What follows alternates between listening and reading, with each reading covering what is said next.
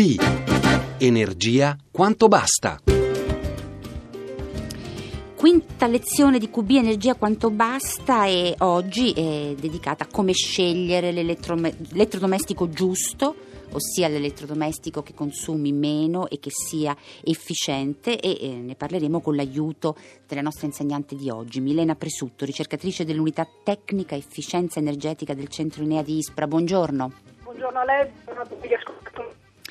Milena Presutto, allora, noi dobbiamo comprare un elettrodomestico, andiamo in un negozio oppure lo cerchiamo eh, on, online, dobbiamo imparare a leggere le nuove etichette relative alle classi energetiche che da novembre dello scorso anno accompagnano i nostri elettrodomestici. Intanto ormai sono queste le etichette che troviamo nei negozi, le nuove etichette da, che da novembre scorso eh, sono entrate anche nel mercato italiano?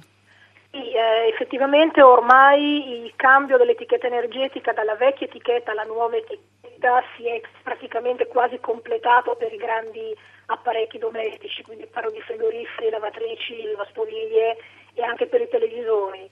Eh, rimangono le vecchie etichette invece per i modelli, per i prodotti che non sono ancora sotto questa nuova etichetta energetica. Cioè i condizionatori non hanno le nuove etichette energetiche? Non hanno etichette perché la nuova etichetta entrerà in vigore da gennaio 2013, quindi ora per quest'anno i condizionatori avranno la vecchia etichetta energetica. Ecco, le nuove etichette quindi le troviamo per i frigoriferi, per le lavatrici, per le lavastoviglie e per i televisori. Esatto. Cosa cambia nelle nuove classi energetiche rispetto alla vecchia e, e, um, etichetta? Noi andiamo in un negozio e guardiamo diciamo, la nuova etichetta e vediamo che ha quante classi energetiche previste che poi vengono anche eh, rappresentate con dei colori. Ce le descrive?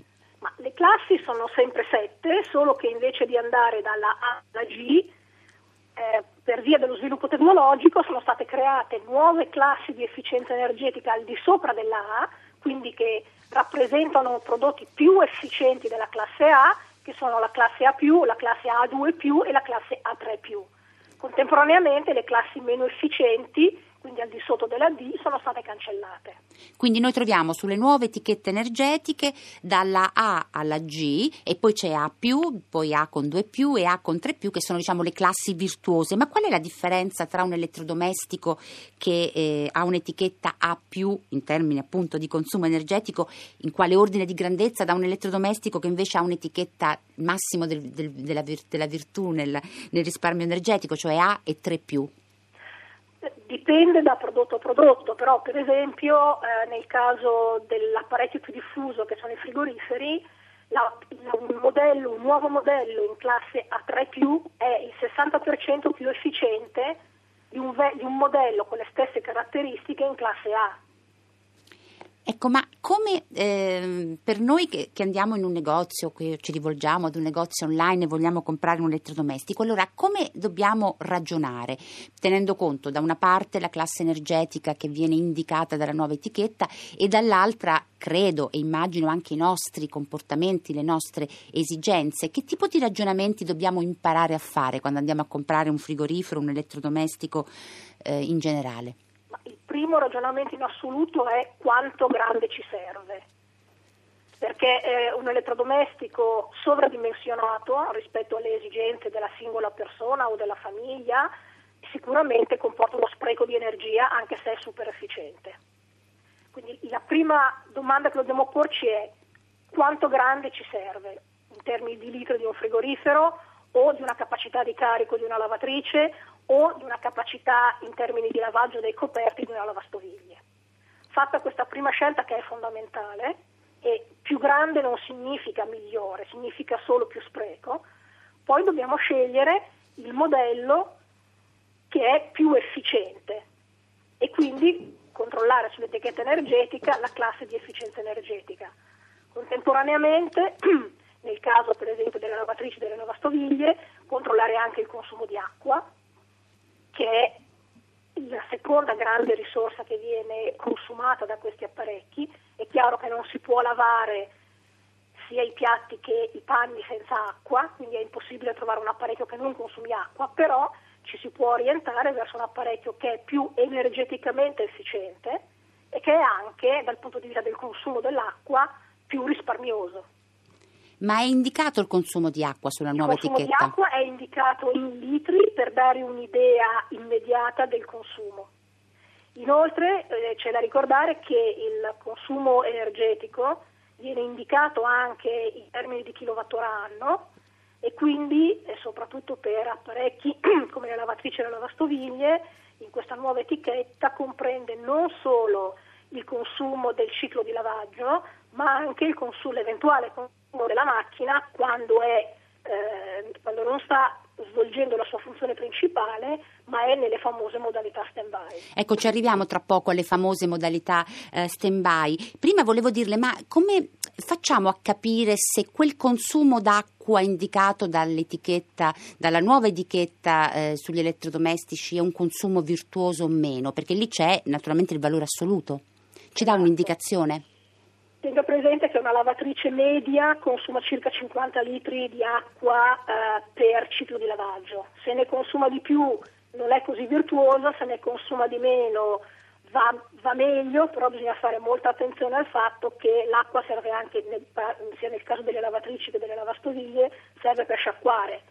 Quindi attenzione anche a non cercare dei consumi di acqua molto bassi perché potrebbe succedere che la lavatrice la lavastoviglie, o la lavastoviglie non sciacquano bene e quindi bisogna ripetere il ciclo di risciacquo con quindi un consumo ulteriore di acqua. Eh, come sempre ci vuole un po' di buon senso. Ecco, mettere insieme i nostri comportamenti e l'informazione, in questo caso, che esatto. eh, viene data sulle nuove etichette che mh, appunto riportano i dati sul consumo energetico. Un nostro ascoltatore al 335 5634 296 ci chiede: ma chi giudica la classe di appartenenza di un elettrodomestico?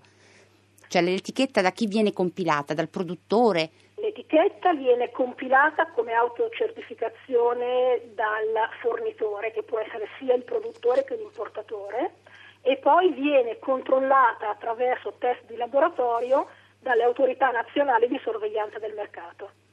Quindi sono affidabili queste nuove sono etichette? affidabili nel senso che a campione vengono presi dei prodotti che vengono provati in laboratorio e si verifica che le dichiarazioni riportate sull'etichetta energetica siano corrette.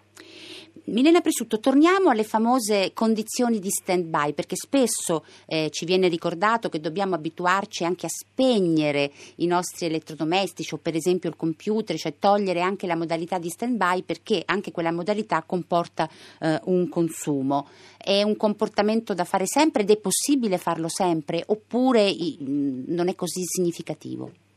Ma il consumo eh, nella modalità stand-by esiste, è un fatto e eh, potendolo risparmiare comunque è un risparmio. Bisogna tenere presente che per questi grandi apparecchi, parlo soprattutto di lavatrici e lavastoviglie perché i frigoriferi funzionano 24 ore al giorno, quindi non è possibile spegnerli, eh, se no eh, il cibo che viene conservato va a male.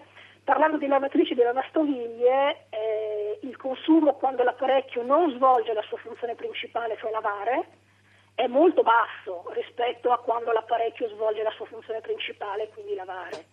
Bisogna anche tenere conto che in alcuni modelli eh, esistono dei sensori elettronici per eh, il controllo, un ulteriore controllo e protezione del consumatore eh, da parte per le eventuali perdite di acqua che si potrebbero verificare e che spegnendo completamente l'apparecchio, cioè scollegandolo dalla rete elettrica, questi sensori si spengono.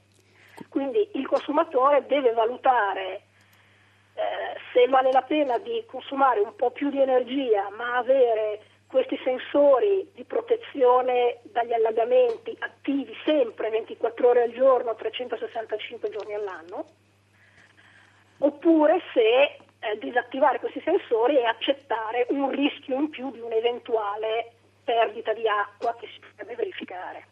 Milena Presutto, le, le, le, riporto due messaggi che ci sono arrivati al 335 5634 296, abbiamo ancora un minuto, un minuto e mezzo e proviamo a rispondere ai nostri ascoltatori. E il, primo, il primo messaggio ci dice, per quanto riguarda la centrifugazione, che cosa, che cosa ci dice la nuova etichetta? La, la nuova etichetta riporta la, eh, l'efficienza della centrifugazione in termini di quanta acqua rimane nei panni che sono stati lavati. Uh, è importante che una macchina centrifughi bene, però ricordiamoci che noi siamo in Italia dove eh, se anche l'efficienza di centrifugazione non è elevatissima, i panni vengono asciugati all'aperto. Quindi il clima ci aiuta a risparmiare energia. Mm, e... Ci aiuta a risparmiare energia nell'asciugatura. Altri messaggi fanno riferimento, eh, per esempio quello di Giancarlo, ma non è meglio usare lavatrice e lavastoviglie con ingresso acqua calda? Uh, una volta era così, adesso non ha più così tanto senso perché la lavastoviglie utilizza una quantità di acqua molto molto piccola e quindi il risparmio mm, è quasi inesistente Mentre per quanto riguarda le lavatrici, scendendo con la temperatura di lavaggio, noi oggi laviamo a 40 gradi, a 30 gradi, a 20 gradi, anche a freddo, l'ingresso dell'acqua calda non ha più eh, molto senso. Eh, è importante avere l'ingresso dell'acqua calda se l'utente ha una, un, la possibilità di generare acqua calda da fonti rinnovabili, per esempio con dei pannelli solari, e può collegare direttamente il pannello solare con la lavatrice e anche con la lavastoviglie. A questo punto si ha un piccolo risparmio, ma normalmente nelle, negli apparecchi che sono installati nei condomini, dove questa fonte rinnovabile al momento non esiste, tutto sommato scendendo con la temperatura di lavaggio mh, l'ingresso dell'acqua calda non ha più molto senso. Milena Presutto, io la ringrazio per essere stata con noi. Eh, le posso chiedere a parità di classe energetica qual è l'elettrodomestico che consuma più energia? Se mi può rispondere in pochi secondi non si può rispondere perché Perfetto. il consumo degli apparecchi dipende da quanto vengono utilizzati. Perfetto, grazie a Milena Presutto, ricercatrice dell'unità tecnica efficienza energetica del centro NEA di Ispra. Siamo arrivati alla conclusione di Radio Trescenza per questa settimana. Noi vi auguriamo una buona fine settimana, ma soprattutto un buon ascolto con Radio 3 che ora ehm, il microfono passa ad Anna Maria Giordano con Radio 3 Mondo. Rossella Panarese vi ringrazia e vi saluta. A lunedì.